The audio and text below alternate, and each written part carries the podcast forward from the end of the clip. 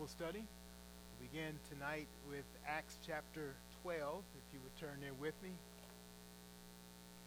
God is sending the gospel out um, to first started with the Jews and further the gospel. God still does that today, and so that we might rely on Him and re- recognize the growth that comes is how we do a labor, we do a work, but it's His bringing about. Paul kind of said it this way some plant, some water, what happens. God does want us planting, He does want us watering, but He also wants us to recognize that He alone uh, can give the increase. In Acts chapter 12, after the gospel, remember we looked at nine, we looked at 10 and 11, and we saw Peter and Cornelius. It's interesting that God is using Peter and um, uh, opening his eyes. God had something he wanted Peter to see. God could have sent several people to Cornelius, but he sent Peter. Um, Peter was a leader in the church, one of the apostles. Um, but Peter needed some correct understanding of God's mission and God's plan. And we've said it all along. God's mission and plan was to take the gospel throughout uh, the whole world. And, and Peter didn't recognize that. In fact, most of the Jews weren't seeing that. But God was beginning to allow this to, to, to grow. Antioch is a key city um, because it was not just a Jewish city. It was, it was, it was a multi-ethnic group city, mainly uh, a Gentile area. And the gospel was beginning uh, to grow there first. And as it grew, um, the believers sent Paul and Barnabas, and Paul uh, ministered many. Uh, uh, he, he, spent a long time ministering there. You can see that at the end of chapter 11. So the gospel is growing, and guess what happens next? Verse 1 of Acts 12 says, About that time, Herod the king laid violent hands on some who belonged to the church. He killed James, the brother of John, with the sword. And when he saw that it pleased the Jews, he proceeded to arrest Peter also. So, the gospel is going out, it's powerful, it's impacting lives, and Herod is upset. Don't quite know why. It doesn't explain why he's upset, but one thing about Herod that, that reminds us of, of what not to be Herod is a people pleaser. He wants the people to like him, so he wants to please them. It says that when he killed uh, James, he saw that the people liked that, so he went further and encouraged him, and he arrested um, um, Peter as well. It's been stated several times, but it, it, it's well to note the difference between the lives of Peter and the life of James. That here we're going to see in this chapter, Peter is in prison and the saints come alongside and they pray for him. They pray diligently for him. God hears that prayer, rescues Peter from prison, and sets him free. Now, we like that part. We go, Amen. That's why we ought to pray, and, and, and God delivers when we pray. But don't miss the part that went before that. All right? James was arrested, apparently. James was killed by Herod.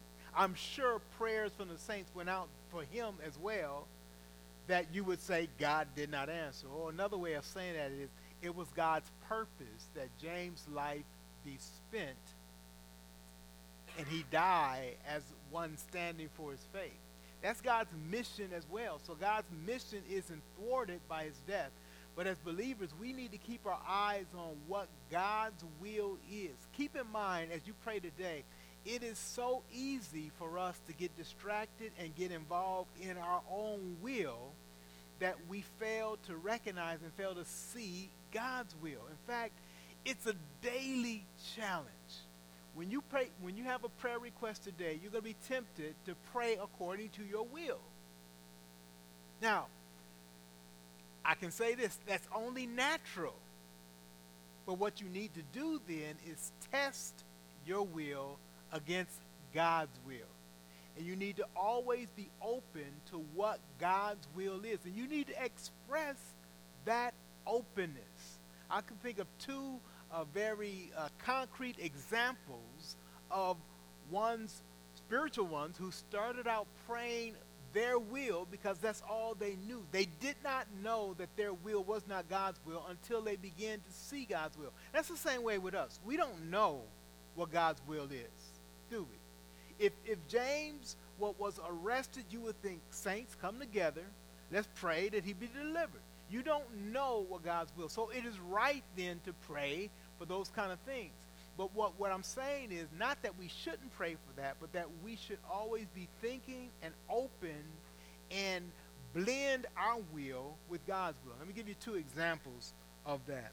The first one is in the life of Paul himself. Remember 2 Corinthians chapter 12. Paul said he had a thorn in the flesh, right? And he said he prayed, remember how many times?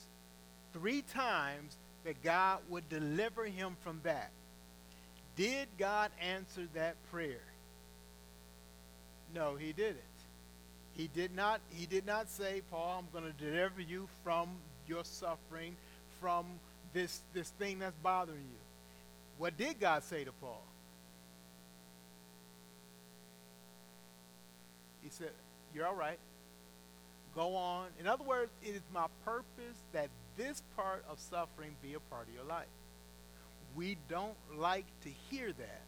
Like I said, it's not wrong for Paul to pray, Lord, remove this from me. But then God shows him what his will is. And then notice what Paul does. He embraces God's will. He says, Therefore, I will glory in my persecutions, in my tr- troubles, in my sufferings, because when I see that, I see the power of God. I see the glory of God. Now, that was not his first response, was it? His Lord, take this from me. I, I don't like this. It's a nuisance. It's a pain. It's suffering. None of us like pain, suffering, and those types of things. So it's not wrong to pray that that be removed. But while we do that, we need to be open and asking God to show us his will, and we need to accept that will. Okay, so there we saw Paul started out, prayed diligently three times. God said, No, that's not my purpose to remove it from you. I'm going to keep it there. Second illustration is Jesus himself. And that will be found in Matthew 26, um, 39 through 42 and around, okay? Um, Jesus at the gospel, remove this cup from me. This is Jesus' request. It is a good request. It is something the Father has the ability or power to do, but he denies it. Jesus prayed three times there as well. Three times. I think there three times, along with Paul three times, it reminds us of their diligence. I like these two examples because we can't say it was because of their sinful uh, uh, nature that God re- chose not to answer their prayer. In other words, we say if you just if you just right with God and if you're holy, He answers all your prayers and gives you what. That's not the case. He gives us two examples. I can't think. Uh, there's absolutely no one more righteous than Christ, without a doubt. And we would look at Paul's life and say, "Wow, I'll never measure up to that." I don't know who does. I will never measure up to that. So here we see godly men and God Himself as a man going through this same illustration to teach us something. What is that we're being taught? Is that while we struggle with something and we bring it to God in prayer, we need to be open to God's will. So we need to be saying, Lord, I would like this, but I pray your will, not just your will be done in words, but our minds need to be thinking and talking that way. I think about that when I pray for my father. I think about that when I pray for, for, for anyone that's sick, but especially in his situation. You know, he's 89 years old. Sometimes I would pray, Lord, keep him here, keep him here, keep him here. But I, I know that he is not going to live here forever. That's not God's desire. And so while sometimes you hear this idea that we're just hanging on to people when what's best for them is God's will. I don't know what God's will is concerning my father and his health. He may very well outlive me and all my siblings. That could possibly happen. He's the oldest in his family. He's outlived everyone in his family. He's lived longer than his mother lived. He lived longer than his father has lived. Uh, he's lived as the oldest sibling, he's lived longer than all of his brothers and his only sister. He's outlived them, outlived nephews and nieces. He's outlived grandchildren. So I don't know what God bless him, help help his health, but I also pray, Lord, that you would allow him to live by your grace and being a testimony and an example. So we don't know God's will, so we pray, uh, certainly thinking and receptive to what God says or what God begins to show us. How do we know God's will? That's a loaded question, isn't it? He begins to reveal it little by little, and sometimes we never know all of his complete will, but what he shows us little by little. So again, we started talking about this in Acts chapter 12 when we looked at James, who was killed by Herod, and Peter, who was delivered by Herod. Now, as we go through the story, I recounted it already, so we won't bear in all of the details. Um, but it is a powerful story to see how God delivered Peter, starting at verse 6. Angel came, and, and I like the picture. It says, When the angel came, there was there was light. it says, um, verse 7 Behold, an angel of the Lord stood next to him, and a light shone in his cell. He struck Peter on the side and woke, and woke him, saying, Get up quickly. And the chains fell off his hand. Look at verse 10. As he's walking out of the prison, doors opening by themselves. He said, When he passed the first and the second guard, they came to the iron gate leading into the city. It opened for them on its own accord. All right. That's just a fun thing, isn't it? He's just walking. He doesn't know how God is going to do it, but it's God who opens those gates. So we rejoice in God's rescue of him. We rejoice in God's power being displayed. But we also need to see that God chose not to do that towards James, and, and God is still as good.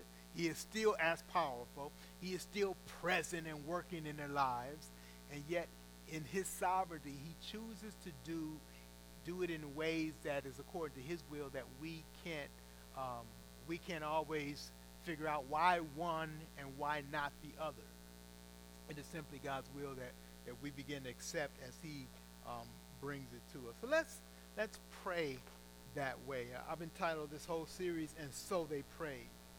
And so let's practice that in our prayers, to pray diligently. But as we pray, um, have an open mind to what God is actually saying in request to our prayers and um, allow ourselves to see his will as it's being revealed and then to, to pray in accordance with that. Meditate on God's word. Just want to again talk about how do we meditate before we get into our minds and our hearts quiet, right? I think that's an important thing. You could really only meditate the right way if you already have God living inside, right? And what we want to do is we want to quiet our minds. We could be anxious. We could be thinking about 60 different other things, something in the future, something in the past, something that made us mad